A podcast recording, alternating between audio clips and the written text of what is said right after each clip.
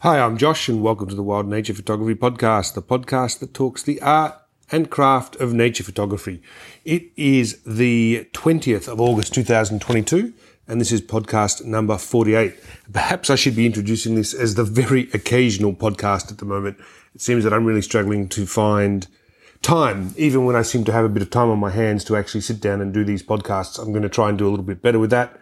I've often said that, but we'll just see what I can do. It takes some time to obviously put these together, and I've just had a lot on. I'm actually still currently in Sweden at the moment, where I've been for the last few weeks. I will be heading to Iceland in a few days' time to start a new Greenland trip, which will be an expedition that goes from uh, from the north of Iceland, sailing across to Greenland, and then through the Scoresbysund fjord system. I'll be then back in Iceland for a few days before my southeast coast Greenland trip, and then another Greenland trip to Scoresbysund before I head to Helsinki.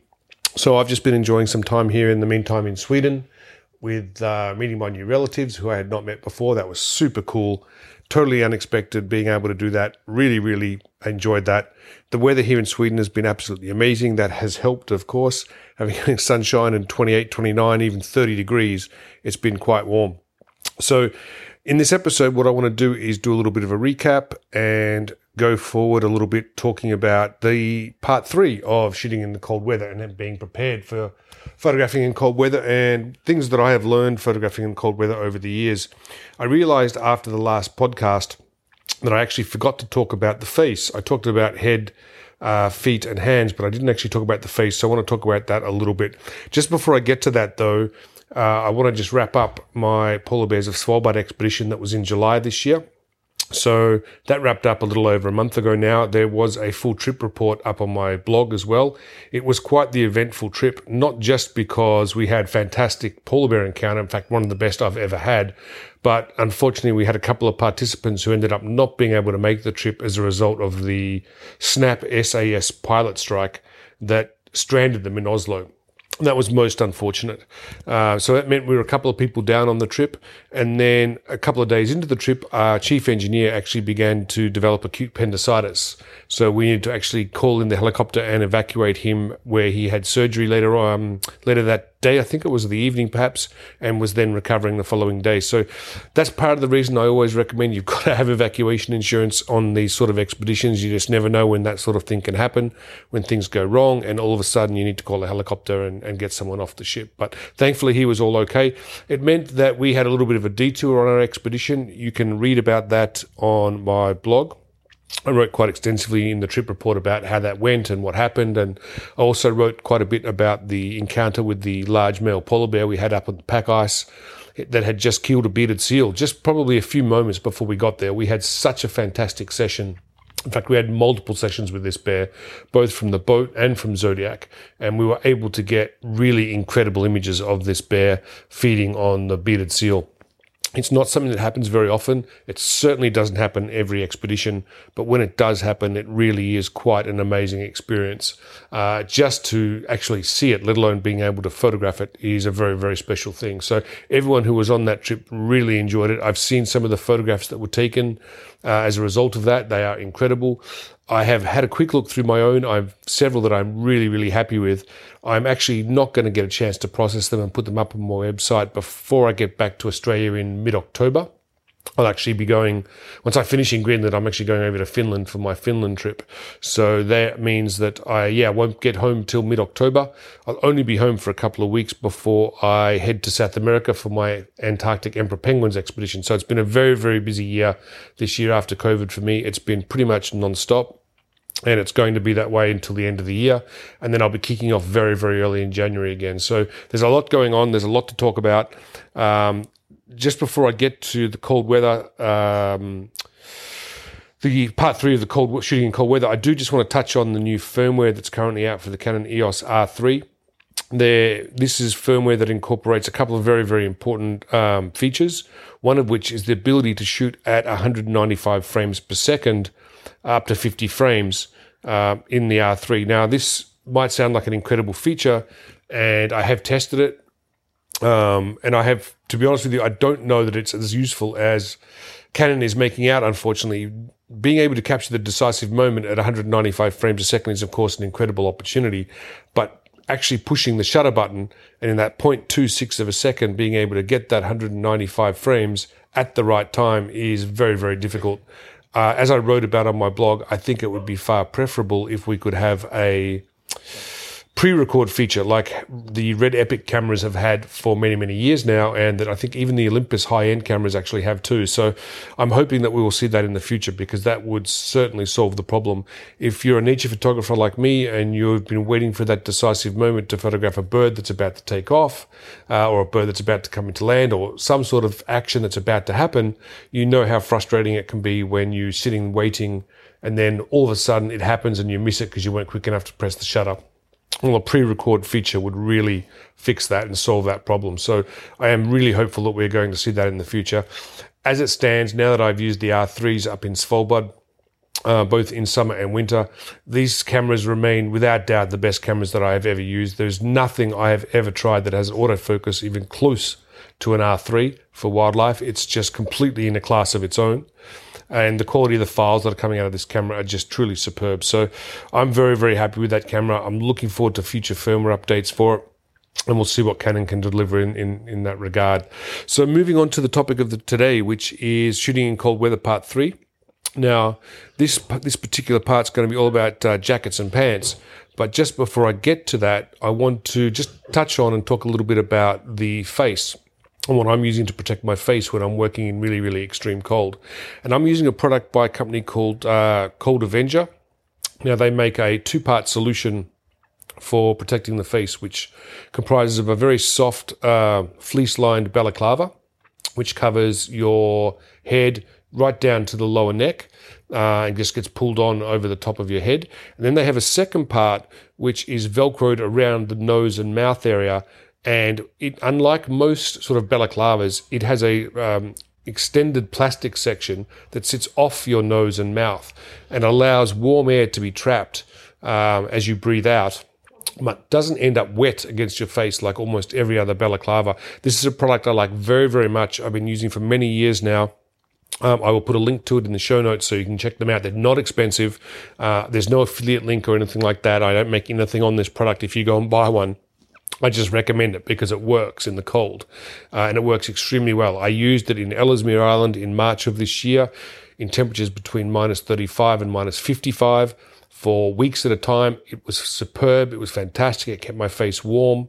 Uh, it allowed me to be able to work in those temperatures without having to worry about frostbite on my nose or around my face. So I think it's a wonderful product. I have also used it in Svalbard on snowmobile expeditions many, many times. Uh, it's just a very effective product. It does a wonderful job and it's very, very much recommended. Of course, there are other alternatives out there. Um, there are all sorts of different balaclavas. There are ones that have holes in the mouth section so that they don't get quite as wet.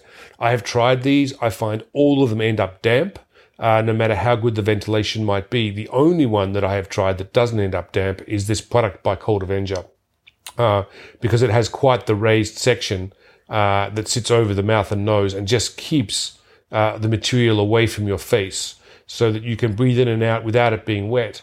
Uh, it also means that it's capturing some of the warm air in that uh, bubble area, if you like, or plastic section.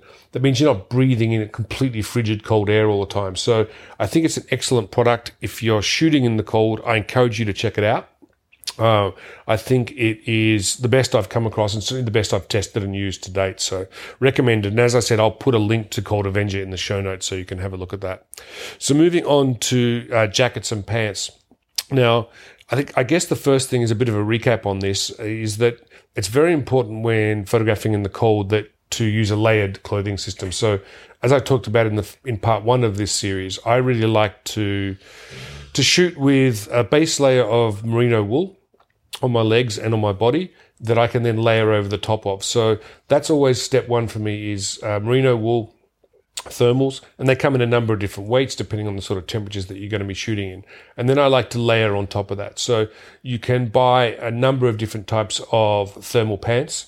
I find wool is again the best product for me personally. I've tried a number of different things over the years. So on top of my base layer, I like to use a thicker layer of wool on my legs and on my arms. and then go with warm jackets and pants. And I, depending on how cold it is uh, in the environment in which you're shooting, you're going to need different products. Uh, for different sort of temperatures. I think we should talk a minute about just the extreme cold. So working temperatures, let's say below minus 10 Celsius. I like to use uh, a product from Fjällräven, the Swedish company, uh, the Arctic bib pants that they make. And again, I'll try and find a link to put in the show notes to these. They are absolutely fantastic. They are made of the G1000 material that Fjällräven are very well known for. It's an extremely robust, tough fabric. Uh, and it's very good for kneeling down. In fact, the pants actually have knee pads in them. So they're very, very good to use when you're kneeling down in the snow on rocks because they're comfortable. They're articulated in the knee, meaning that the material behind the knee is softer uh, and it's cut a little bit wider. So it makes it very, very easy to bend down in them. They're a bib pant as well, which means that if you're bending over at the waist, you're not getting an air gap between your waist and your jacket. So uh, that's my preference when I'm shooting in the cold. I like bib pants. That it enables me to make sure that I have a layered area over my lower back, uh, which is a particular part of the body for me that is quite subject to the cold along with my feet. So for me, that's a very, very important aspect. The other thing to say about these Fjällräven pants is that they have a very, very large cargo pockets on the front of the thighs, which means there's plenty of space to put lenses, uh, lens shades, uh, anything you might need to store there, you've certainly got the space to store it. It also has hand warming pockets and it has a pocket, large pocket for a knife or, or a multi tool of some sort. So very, very well designed pants. They fit over the top of very, very big boots like the um, Eiger sport boots that I like to use in the winter uh, by Baffin. Uh, I can actually wear these pants over the top of those. So for me, these are really the best I have tried in the in the field, and I've tried a number of different products over the years working in working in the cold. The problem with many of the options that are on the market, in my experience, is they're never perfect in every area. They just they don't have enough pockets, or they've got no knee pads in them, or I can't get them over the top of my boots, or there's always been an issue with them. But with these particular Fjällräven polar bibs, I find that they really tick all the boxes for me. And again, I used them in Ellesmere this winter uh, in very very cold temperatures, and they were superb. Um, the the performance of them, I think, is is as good as it can be. Um, they're extremely durable. They aren't cheap like all of Fjällräven's products. They're very expensive, but I think you get what you pay for with these sort of products. And if you're going to be going into the field and you're going to be shooting in very, very cold weather, I think it's very important to go and be prepared, go with the right products, spend a bit of extra money and buy the right product the first time around rather than having to buy an inferior product because it's a bit cheaper and then having to go back and buy the better product anyway. That's usually the way I've approached pretty much everything I do in, in photography is to buy the best that I can afford. In this case, it's the Fjällräven Polar Bibs and they can be quite hard to get and source. I'll just add that in. If you're looking for them, you you might have to be a little bit patient to try and find a store that actually has them in stock, and even more so to have your size. Now, which actually brings me to size. I should talk about that for a moment. These are cut quite generously, uh, meaning they're designed to be worn over the top of thermal pants and an additional mid layer. And in fact, when I was working with them in Ellesmere, I was actually working with them with uh, woolen uh, thermal pants, the extra layer of woolen thermals, and then on top of that, I also had down pants before I put the Fjällrävens on. So quite a lot of uh, protection underneath them. So there's certainly space to layer clothing underneath these pants. Now, if I'm photographing in um, in the cold in areas that I am also working in wet, meaning that temperatures hovering around zero degrees. The Fjällräven pants are not the sort of thing I'd be reaching for, and I would instead be reaching for more of a sort of a waterproof type bib pant. And again, I've tried a number of these over the years. Uh, including some very expensive options from companies like Arc'teryx. And what I've discovered is that almost all of the bibs on the market that are advertised as being waterproof are actually made from products like Gore-Tex and they're more water resistant than waterproof. And if you're sitting on a Zodiac, particularly a wet Zodiac or a wet rubber boat, quite often what will happen is that the water will seep through the Gore-Tex or waterproof material, water resistant material rather, and you'll end up with a wet butt. And that's extremely uncomfortable. So I, after much trial and error over the years, I found that the best option uh, that I'm currently using is by the company Sail Racing. They make a pair of uh, waterproof bib pants, I can't remember whether they call them the Black Carbon Edition or the Orca Edition, but if you jump onto their website and have a look, I'm sure you'll find them. They are made specifically for racing on yachts. They are extremely comfortable to wear in the field. The only criticism I have of these, two criticisms I have of these bib pants actually are that one, they're quite expensive at around about a thousand US dollars a pair.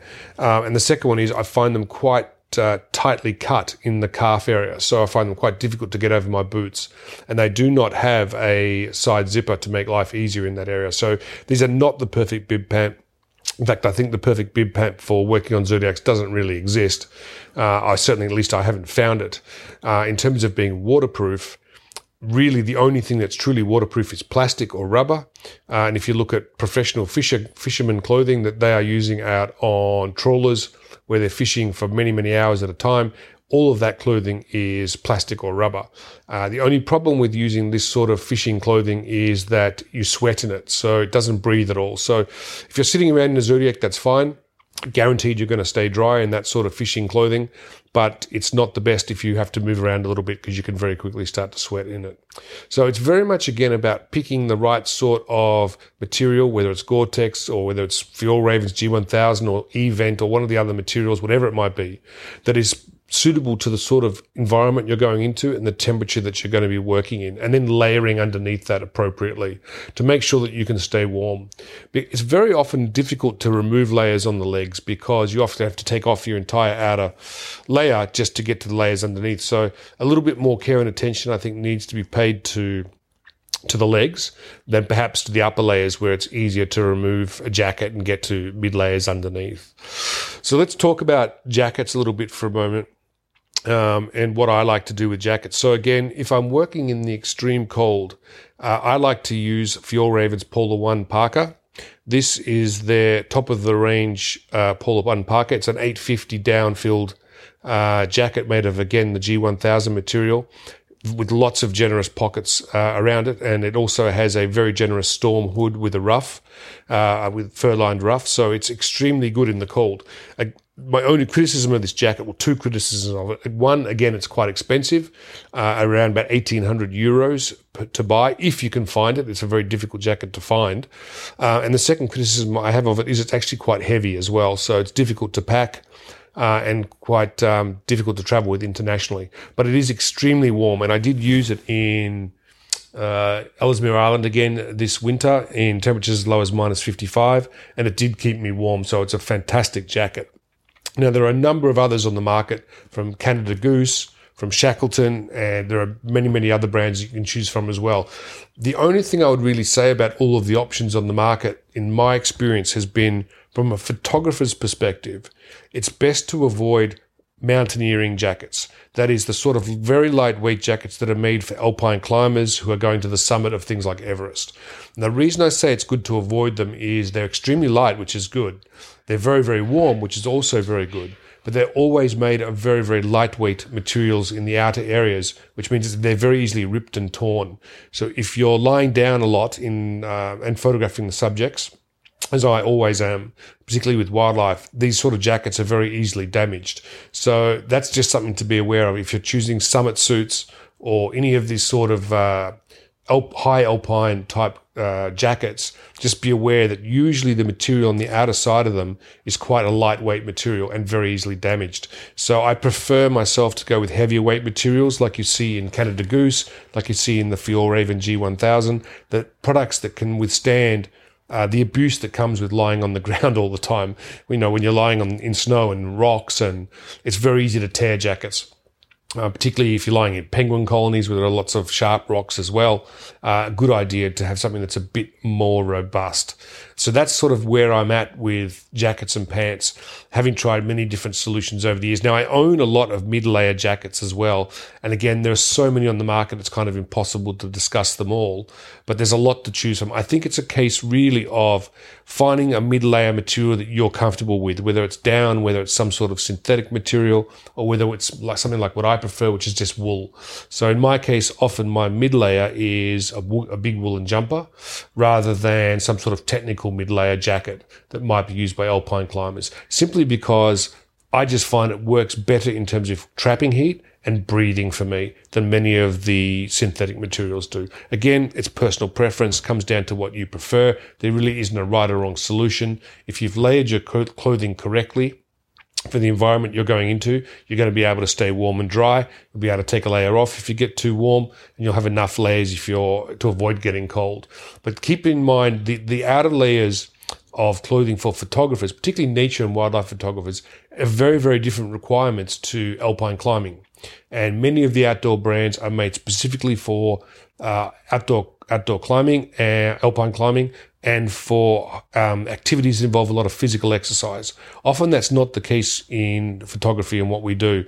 Often we are sitting around for a very, very long time, particularly as wildlife photographers. So it's far more important to have uh, materials that trap heat and materials that are robust, that if we're lying on the ground, they can withstand uh, crawling over rocks, this sort of thing, without being uh, getting torn and, and, ruined. So that's just something to keep in mind in this uh, part three of this series.